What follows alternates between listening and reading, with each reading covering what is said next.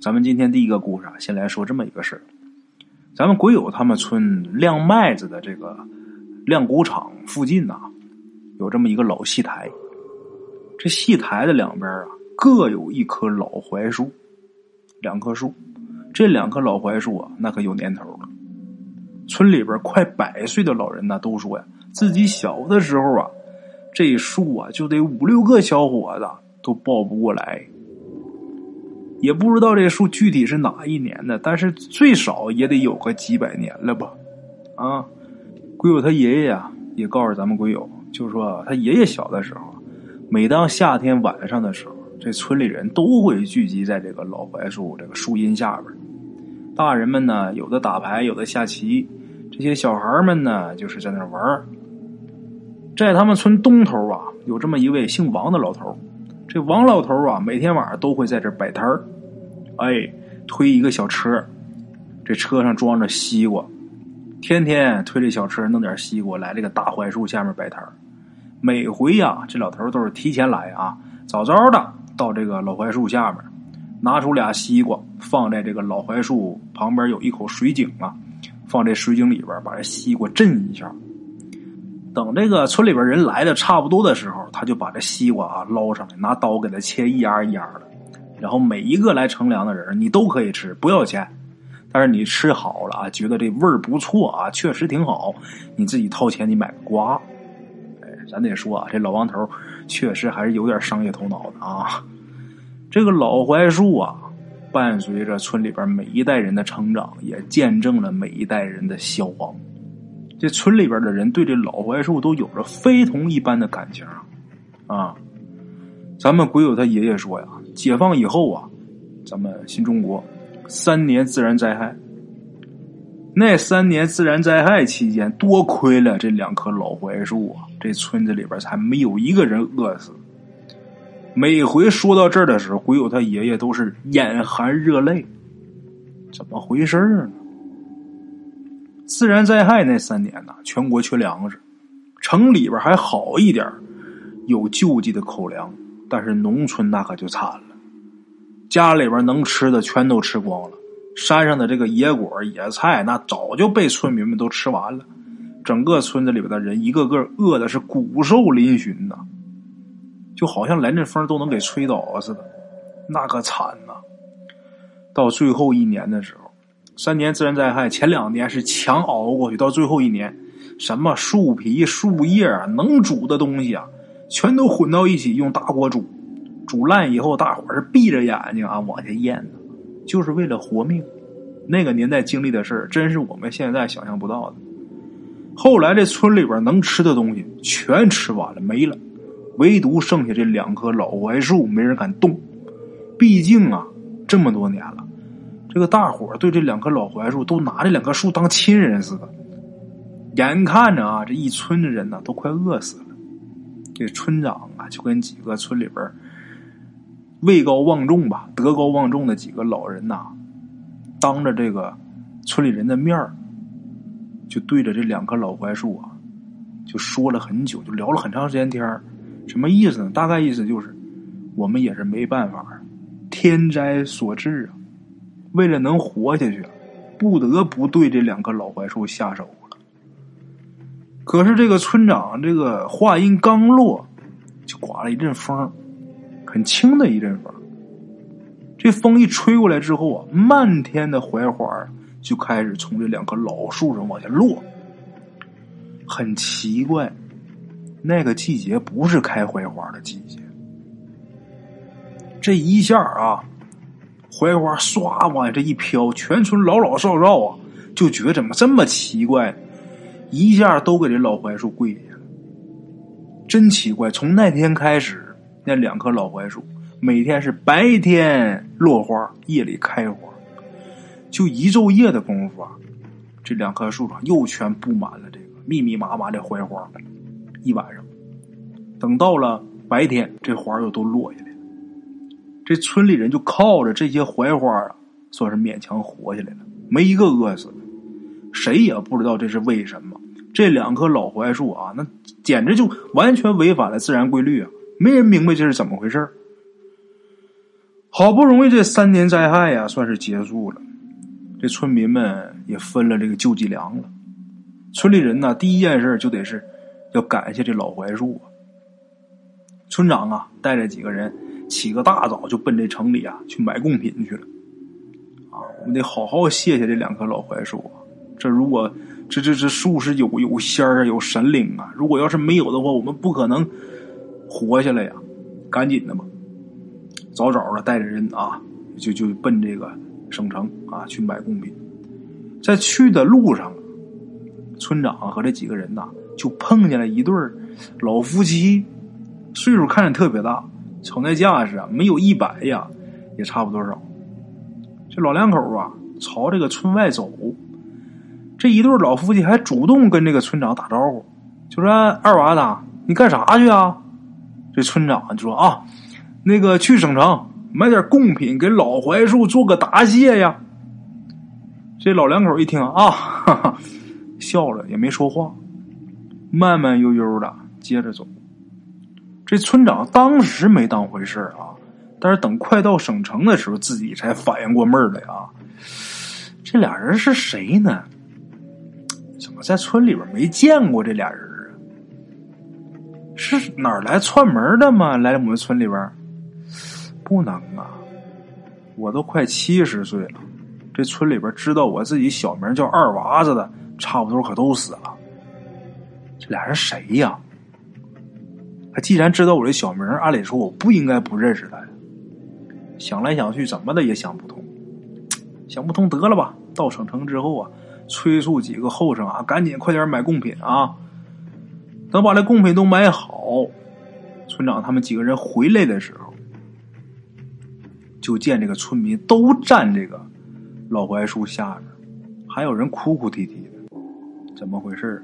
原来呀，今天早上村长他们刚走不长时间，就有人发现这老槐树开始枯萎了，曾经枝繁叶茂、不复存在，大量的这槐树叶啊，全都随风飘落。没一会儿的功夫啊，两阵风，这树就光秃秃的了。就透露出那么一股啊凄凉的气息，村里人这会儿都没话了，也不知道说什么了，都沉默了。那天呢，村长看完之后也很伤心，带着村民呐，这不刚好这贡品买回来了吗？带着村民啊，贡品什么摆好，给这两棵老槐树啊举行了非常盛大的祭祀，感谢老槐树的救命之恩，而且。村长和村里边的长辈啊，这些老人定下规矩了：这两棵老槐树永远不能砍。这是村民的命根子，是我们的再造父母啊。后来呀，通过村里这个神婆沟通，这个村民才知道，那天清早啊，这个村长碰上的那一对老夫妻，就是这老槐树的树灵。这树灵啊，为了救全村人的性命啊。消耗了自己的修为，所以啊，才有无数的槐花来让村民们吃，才让村民们保了命。这个树灵告诉神婆啊，他们先回山修行去了，等恢复恢复修为还会回来。啊，大伙儿一听还能回来，心里还算是好受点但是大伙儿想，可能真的只是。自己安慰自己吧。从那以后啊，他们村里边就每年那天，就是村长去买贡品遇着老两口那天，以后每年那天，这个村民都会祭祀这个大槐树，直到现在啊，在他们村里边已经演变成一个节日了。就那天，他们村就学校这学生都不上学，什么法定节假日什么的跟那没关系。但是我们村就这一天就什么都不干。就是祭奠这老槐树。鬼友说呀，一直到他上初三那一年呢，奇迹发生了，枯萎了几十年的这老槐树啊，竟然开始长绿叶了。村里这些年长人都说呀，树灵又回来了，又来护着我们来了。啊，从这个故事上啊，大伙能听得出来，世间万物啊，皆有灵。啊好了。各位，这是咱们今天的第一个故事。接下来呀，给大伙说咱们今天的第二个故事啊。咱们今天的第二个故事是发生在上个世纪七十年代的中国云南。哎，云南这个地方很美啊，现在是旅游城市。之前倒是这个旅游业没发展起来的时候，那是属于很偏远的地方。上个世纪七十年代，云南那边啊，有这么一个哈尼族的村寨。哎，在这个村寨里边啊，有一天呢，这个村寨里的村长他们家门口啊。聚集了好多人，这些人好像在讨论什么？正讨论着，这时候又有一个村里边的妇女啊，跑到村长家门口就说呀：“村长啊，我们家孩子也睡着好几天不醒了。”大伙听明白没有？这孩子睡着了好几天不醒。这时候围在村长家门口的人呐，家里面或是老人或是孩子，都是一连睡了几天都没醒。村长知道这个事不简单，因为这样的情况啊，村里边这个赤脚医生他没见过，也没有办法，因此这个村长特意是跑了趟县里边，去县里边这大医院请了个医生啊过来看。这医生来了之后也是看不出来个所以然来。这时候村长知道了，这事估计啊是出了邪祟了。但是在那个年月啊，在文革期间呢。还真是没人敢乱说，不能随便乱说。现在说好像没事了，那时候你要敢说，那你完了，你废妥妥的了。但是村民的这个问题总不能不解决，不让说这事儿得办呢。所以说，村长啊，就让自己儿子就说你呀，去趟这个村寨后山上这个祠堂里边，找一下看祠堂的那个老黑。这老黑是个人啊。你找一下看祠堂的那个老黑，这老黑他不是这个人姓黑，也不是说他长得黑啊，这是啊，这他年轻的时候这么一个外号，别人给他起这么一个外号。据说啊，他在解放前当过土匪。这老黑呀，是这个解放前他当土匪的时候，呃，在这个土匪这个圈里边，别人给他起的外号。这人呢，心狠手黑。那么说土匪怎么没处理他呢？好在啊，他解放以后啊，参加过这个抗美援朝，在战场上啊，就由于他这个脾气、这性格，杀了很多敌人。所以说将功抵过，国家就没处分他。跟他一起同期当兵的很多，现在都已经是干部了啊，就是七十年代那会儿，人家都已经是干部了，只有他因为这脾气暴躁啊。当完兵啊，就直接回到村寨了。毕竟他当过土匪，当过兵，那杀过人的人，所以说这个寨里边的人呐，都挺怕他的。可是据老人说呀，有一年呐，这老黑他得了一场大病。这病好了以后，他这脾气突然间就变了，而且是他主动要求到这个祠堂里边给大伙啊这个看祠堂，看祠堂。呃，有的时候这大伙这个印象里边可能觉得这个祠堂就是牌位，但是他们这个村寨里边不一样，这祠堂里边不光是牌位，还有尸体。他们那边有一规矩啊，这人死完之后，这个尸体啊是要在这个祠堂里边放多长多长时间的。他看祠堂，其实就是啊看管那些尸体，这是他主动要求的，这老黑主动要求的啊。这么些年来啊。有很多事情，他整天在这个祠堂里边，那碰见事不能少。很多事情他早就已经看惯了，他也懂一些这方面的事儿。他知道这世界上有很多很玄妙的东西，啊，不是一时之间能用这个科学能解释通的。所以说，在这方面，这方面事儿处理这方面事儿，这个老黑他特别有经验。哪家或者是谁？摊上这个邪乎事儿了，村里人就会找他，让他来看看这究竟怎么办啊！但是，一般碰上都是小事儿，附个体儿啊，或者说撞客撞着谁了，都是一些小事儿。像这种事儿啊，还真是啊头一回遇着。让儿子赶紧去找这老黑，等把这老黑找了呀，这村长就跟这个老黑呀说明了情况。这老黑当时一听完之后也觉得奇怪啊，跟这村长就说：“得了，咱先去出怪事的那几家，咱先去看看去。”直接呀，先到了一家最先开始这个孩子一睡不醒的那家，先到了他们家。到那家之后，看完这孩子情况之后啊，这老黑呀，这眉头就皱起来了，拿手啊又摸摸孩子的头，又使手扒了一下这孩子眼皮，看了这孩子眼睛之后啊，又询问了一下这个村长大致的情况。这村里有多少个人这样？多长时间了？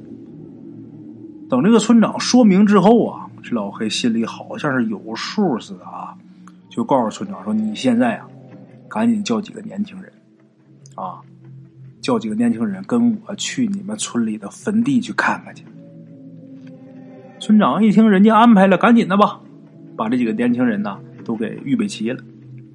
当时被找来这些小伙子啊，岁数也小。有些年轻人就觉得这老黑呀，他就是故弄玄虚，但是碍于这村长的面子啊，你必须得跟着去呀，去吧，谁也没拿他当回事可是等到了坟地啊，大伙就看这老黑呀，盯着这个坟地看，这手指好像是掐算什么，在这捏过。过了一会儿啊，这老黑把手放下，就告诉这些年轻后生说：“你们大伙啊，赶紧。”这个挨个坟头找，挨个坟头看，看看哪个坟头上面的草跟其他坟头的不一样啊！村里这些年轻人，哎呀，也都将信将疑的啊，找吧，再找不着的。可是没过多长时间呢，就听见有这么一个年轻人就大喊大叫的：“哎，找着了，找着了！”等大伙围上去一看，都吓一跳，怎么回事呢？那坟头啊！上面那草跟其他坟头的果然不一样，而且大不一样。其他坟头那草啊，长得都乱七八糟的，或者是都趴趴着。这坟头上这草啊，长得像剑似的啊，根根挺立啊，而且这草色枯黄。其他这个坟头草都绿油油的，唯独它。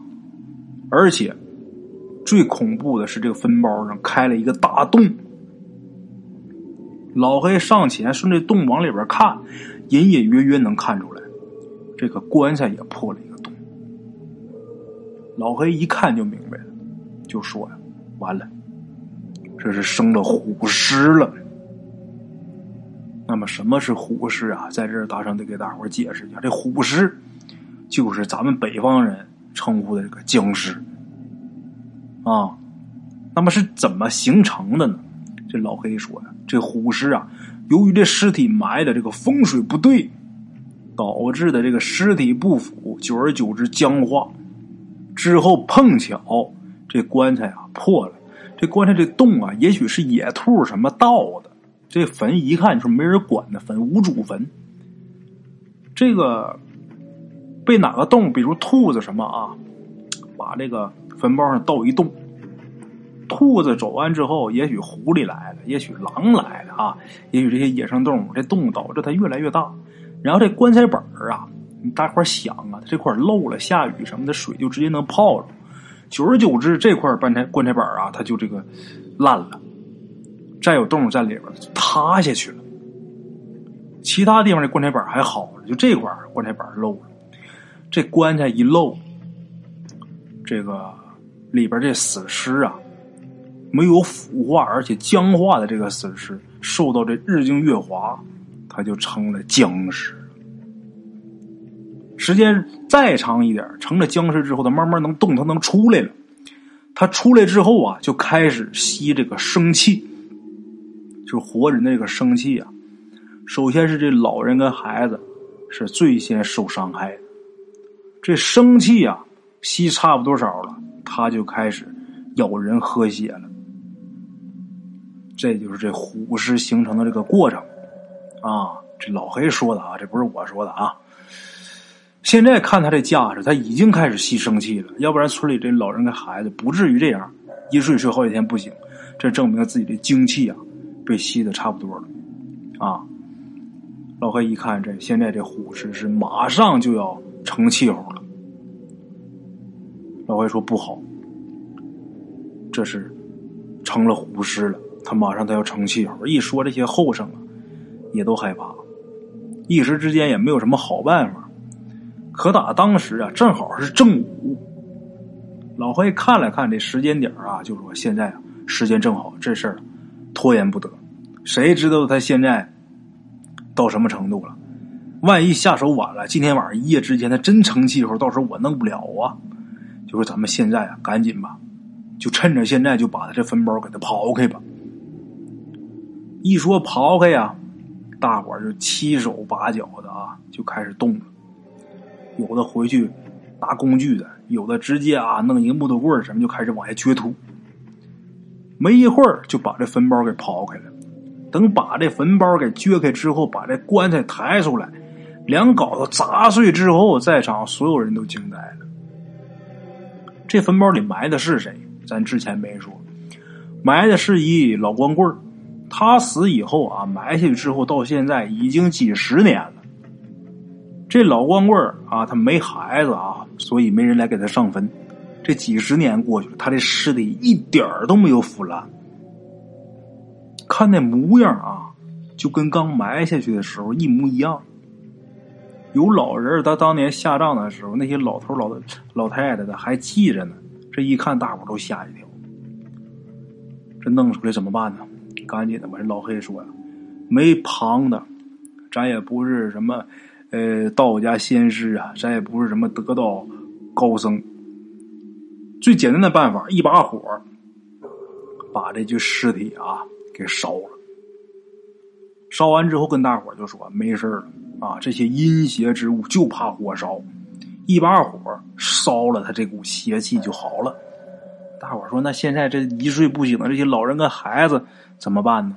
老黑说不爱了。